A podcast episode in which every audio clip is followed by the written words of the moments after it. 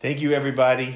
Uh, it is good to see everybody online today. I'm happy that uh, we are able to uh, gather like this and um, and be able to have church together. Um, we know that the uh, many of the uh, women in the church are gathered right now in Pennsylvania, and uh, they're speaking or, or having worship together. But it's great that we can also be together. Um, today, I want to talk to you a little bit about about amazing things. Amazing things.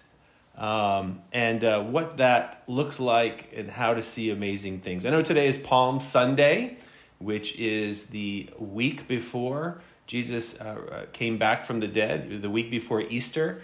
And uh, it's the day that, that signifies where Jesus entered Jerusalem and people put through palm branches down and saying Hosanna to him. So we're going to do something a little different.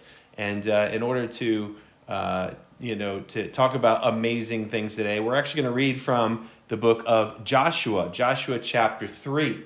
Uh, and then after I read some some scriptures from Joshua chapter three, we will talk about Jesus, talk about His sacrifice for us, and we'll have communion together. So just a reminder, if you uh, haven't got your communion supplies, uh, you can get those. Go ahead and raise your hand, and the ushers will drive over to your house. And uh, no, I'm kidding, they won't. Uh, if you don't have your communion supplies, raise your hand and then put your hand down and go get communion supplies. So, amen. uh, it is great to be with everybody, and it's great to be together. So, before I read uh, Joshua chapter 3 together, um, let, uh, let me give you a quick little background about what I'm going to read. I'm going to read in, in Joshua chapter 3, the people of God, the Israelites, are um, about to cross over into the promised land. They've been wandering in the desert for decades, and now they're ready. And God has promised them this promised land, and they're about to go into it. And the first city that they're going to encounter is the city, of course, of Jericho. And uh, we're familiar with that, that story and, and how, uh, how, that, how God uses uh, Joshua. And so let's read this together and let's talk a little bit about amazing thing. So, Joshua chapter 3, beginning in verse 2, it says, After three days, the officers went through the camp, giving orders to the people When you see the ark of the covenant of the Lord and the Levitical priest carrying it, you are to move out from your positions and follow it. Then you will know which way to go, since you have never been this way before. But keep a distance of about 2,000 cubits between you and the ark. Do not go near it. Verse 5 it says, Joshua told the people, Consecrate yourselves, for tomorrow the Lord will do amazing things. There it is, among you. Joshua said to the priests, Take the ark of the covenant and pass on ahead of the people, so that so they took it up and went on ahead of them. All right, in order to see amazing things, the Bible teaches us here first, God must be first. God must be first. You know, um, they're getting ready to cross the Jordan to go into the promised land in this scenario. And what their strategy is, is they're going to send the priests with the Ark of the Covenant first. In fact, it says there in verse 4 that um, they're, they're, they're supposed to go f- so far ahead that the priests are 2,000 cubits, cubit being an, a, a unit of measurement of distance, 2,000 cubits ahead. That's three, uh, I'm sorry, that's 3,000 feet. 3,000 feet that they are ahead of everybody else. That's the first thing that's going. That's a thousand yards. For you sports fans, that's 10 football fields.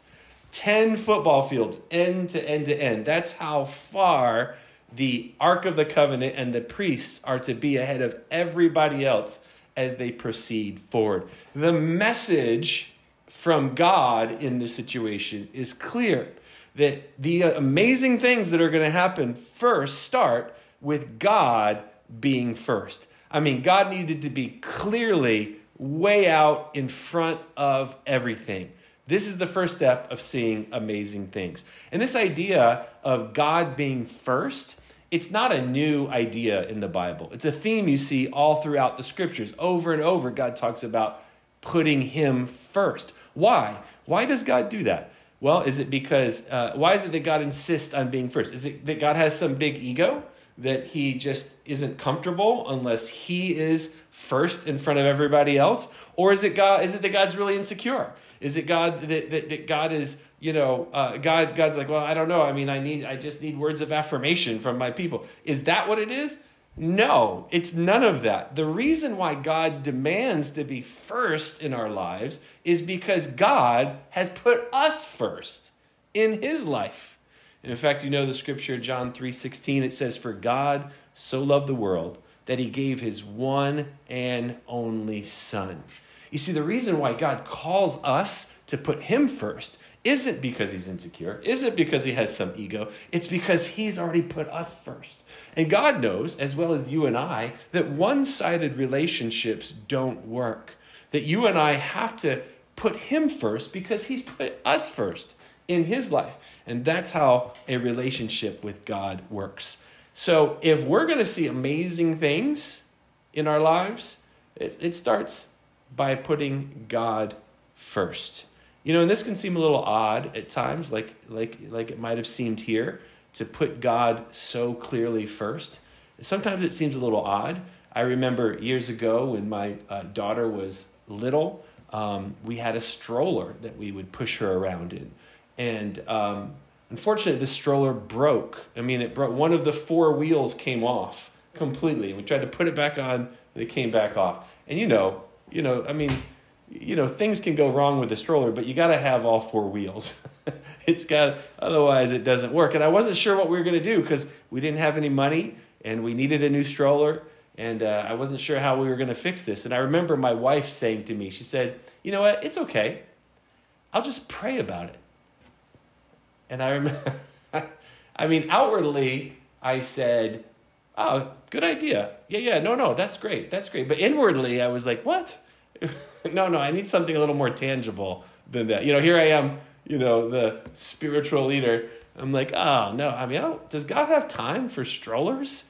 I mean, and but my wife's first reaction in this scenario was to put God first. It seemed a little odd to me, which unfortunately it shouldn't have been, you know, but it, it and, and that's what happens when we put God first Sometimes it can feel a little odd. And we've got to constantly be asking ourselves this question Does our life reflect a heart that puts God first?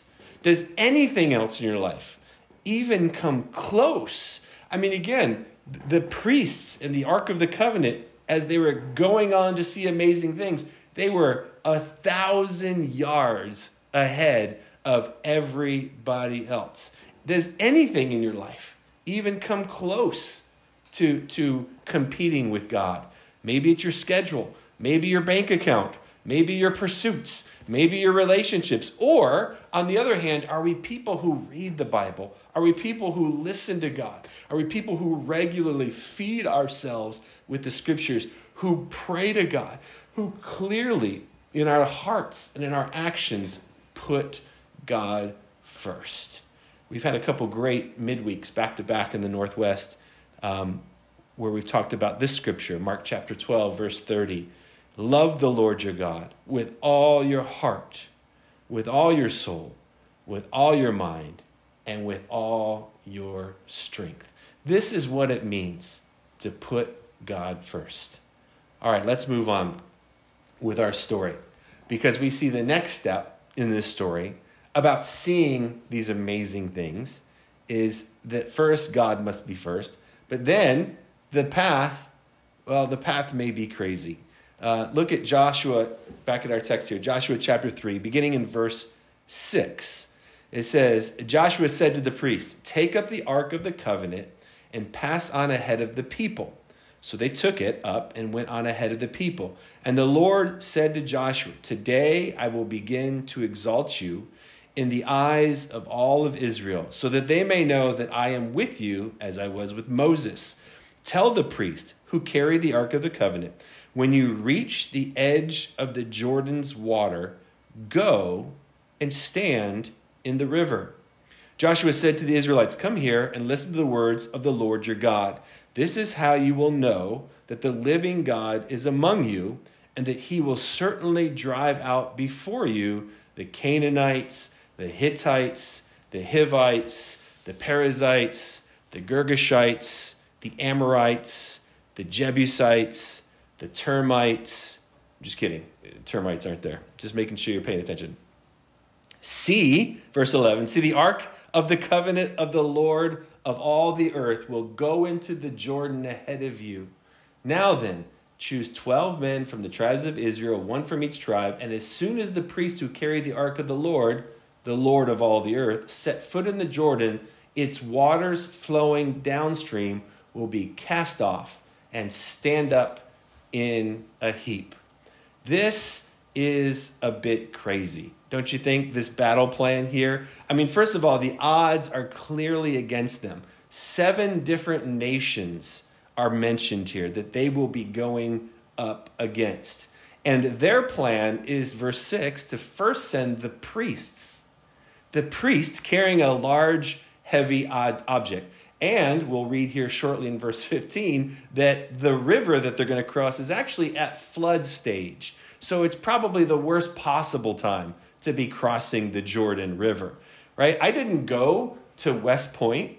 I've been to West Point. We actually had a, a ministry, led a ministry there for a long time. But I didn't go to West Point. I am not a military strategist, right? But this seems like a highly unorthodox military plan to conquer a land. Don't you think? You're going to send priests unarmed, you know, not your fighting men, but you're sending your, your, your religious leaders carrying a large object, going at flood stage, at, at the time when the river is at its widest, to cross this river and go into this land. This is a bit crazy, this plan. But God specializes in highly unorthodox means, wouldn't you say? I mean, think of a few examples. Judges chapter 6. Remember the story of Gideon, a man who was hiding because he was clearly afraid. God comes to him and says, calls him mighty warrior, and takes Gideon along with just 300 people. 300 people to do battle against the enemy which the Bible says is, is countless. I mean, a huge number of people. And the battle, they, they win the battle against this incredible odds with trumpets and torches. That's their weapons. Trump, trumpets and torches. I mean, God's a little unorthodox at times. Think about Matthew chapter 17. It was tax time, much like it is right now. It was tax time, and Jesus told Peter, Hey, you know, what I want you to do is I want you to go fishing. Why? So that you can catch fish and go sell them in the market and then take the money and then go pay your taxes? That would make sense, right? No, that wasn't the plan. Jesus tells Peter to go catch fish, a fish, take the fish, open its mouth, and in the mouth will be some money that you'll use to pay your taxes. Again, very unorthodox. Think about John chapter 6. Jesus, all Jesus' friends are out on a boat in the middle of the night. Jesus wants to go join them. He didn't have a boat. They took the last boat. So what does Jesus do? Call an Uber. Nope, that's not what he does. He just walks to them on top of the water. The point is is that God's plans are often unorthodox. And seeing amazing things happen in our lives sometimes means the path may be a little crazy. I remember years ago, um, we were uh, leading the ministry in Syracuse, New York, and uh, one of our college students, a young woman, um, she was part of the church there. She graduated and went on to get a job working at Parenting Magazine, and and she she uh, she and my wife kept up a lot even after she left and moved away. Uh, they kept up, and um, uh, you know it was around that time that our daughter was born, and so uh, so she would often reach out to my wife and she would say, um, she would say, "Hey, is it okay if I, you know, get some quotes from you for Parenting Magazine because we do these different things and we like to have real moms give quotes about th- things on various topics." So from time to time, she'd reach out to my wife, and my wife would email her a quote about some particular topic, and it would appear in Parenting Magazine. My wife's been quoted multiple times in, in Parenting Magazine. We have we actually have all the issues where she's been in there. And um, wouldn't you know that one particular time, this young woman reached out to my wife out of the blue and said, Hey, we're doing this thing at Parenting Magazine where we are reviewing uh, various strollers that are out there on the market, and we need some help. Would it be okay with you if, if at no charge to you, we send you a free stroller? And you take it and you use it and then you give us a review and then you can just keep it. It's yours for your time. And wouldn't you know that, of course, that was right after my wife had been praying about the broken stroller. And here I am, again, supposed to be the spiritual leader. Uh, you know, here I am going, you know, my wife saying, I'm just going to pray about it. I doubted. And then next thing I know, arrives in at our door a box and I'm pulling out a $300 Italian made stroller that we got for free. I'm just saying, if you want to see amazing things, sometimes the path is going to be a bit crazy. And that's just how God works sometimes. And so we've got to be willing to trust God, to put Him first, and then to follow the path that he may take us down. Of course, Isaiah 55, verses 8 and 9. I love this scripture. God says, For my thoughts are not your thoughts, neither are my ways your ways, declares the Lord. As the heavens are higher than the earth, so are my ways higher than your ways, and my thoughts than your thoughts. Man, you want to see amazing things? God must be first. Sometimes the path may be crazy. And then finally, you want to see crazy, you, you want to see amazing things. You, you just got to go stand in the water. Let's go back to our text here, Joshua chapter 3. Back in verse 14, it says So when the people broke camp to cross the Jordan, the priests carrying the Ark of the Covenant went ahead of them, right? 3,000 feet, 1,000 yards. Verse 15, it says, Now the Jordan is at flood stage all during harvest. I mentioned that. So again, crazy plan. Yet as soon as the priests who carried the ark reached the Jordan and their feet touched the water's edge, the water from upstream stopped flowing.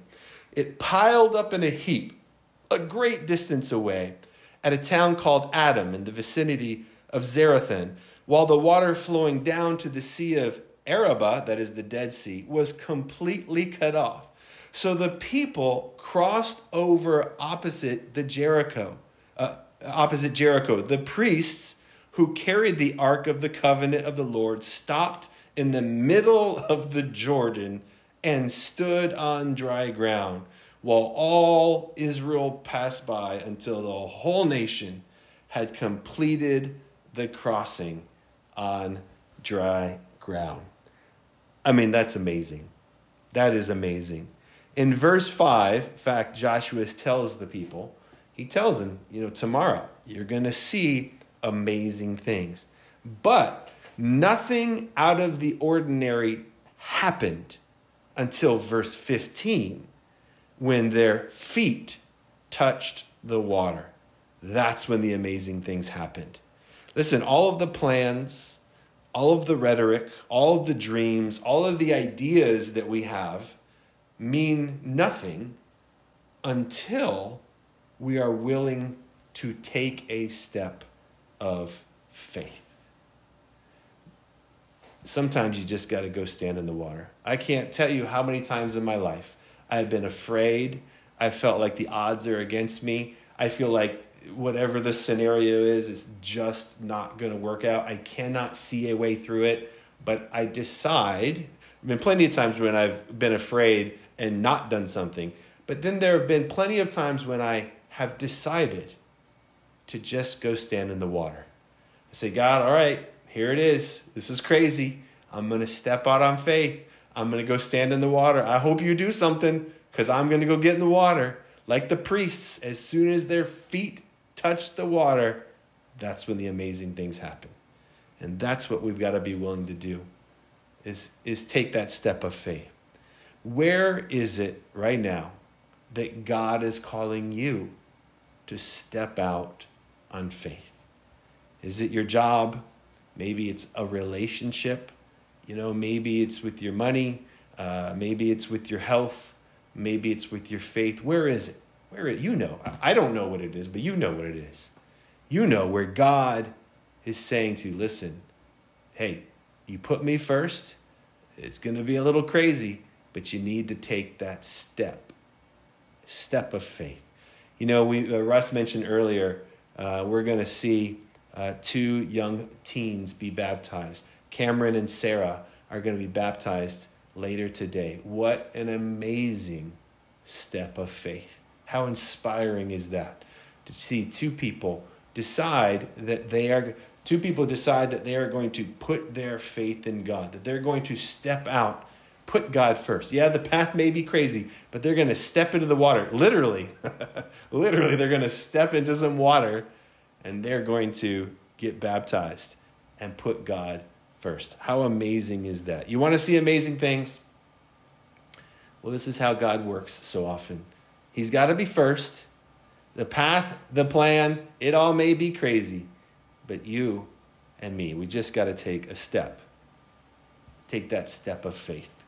We're going to close out uh, tonight or today, this to, this afternoon, whatever time it is. We're going to close out with talking about the most amazing thing, and that, of course, is Jesus hanging on the cross for our sins. And we're going to take communion together here in just a moment. Have a moment where we can just have some silent time to remember. Jesus is is is the perfect example of what we just talked about. Jesus put God first in God's plan. The path that he had to follow, it was crazy. He endured a lot of difficulties, a lot of troubles, ups and downs, a lot of a lot of things. And then he ultimately took that stand. He took that step and allowed himself to be crucified for us. And this is the greatest act, the greatest of the amazing things. And because of that, you and I now have an opportunity. We have this, this, this chance to have a, a relationship with God, to have all of our sins wiped away, to be cleansed, to be holy and blameless, as the Bible says. In Romans 8, as it says, there's no condemnation for us anymore. All of all the things that stood against us are gone. And we've been we've been set free from our sins. Praise God for that. And so we're going to take some time now and we're going to uh, have a moment of just quiet meditation while we remember this act of faith and this love that was shown for us. So let's bow our heads together and we will pray and then we'll take communion together. God in heaven, we are so grateful for your love. We're so grateful that you not only teach us what it means to see amazing things, but then you show us as well, God. Thank you for Jesus, who was the ultimate example. God, we thank you for his love.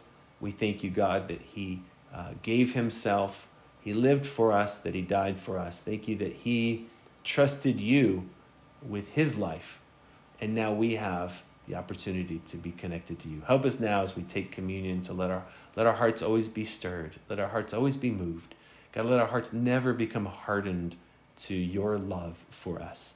God, be with us now. In Jesus' name we pray.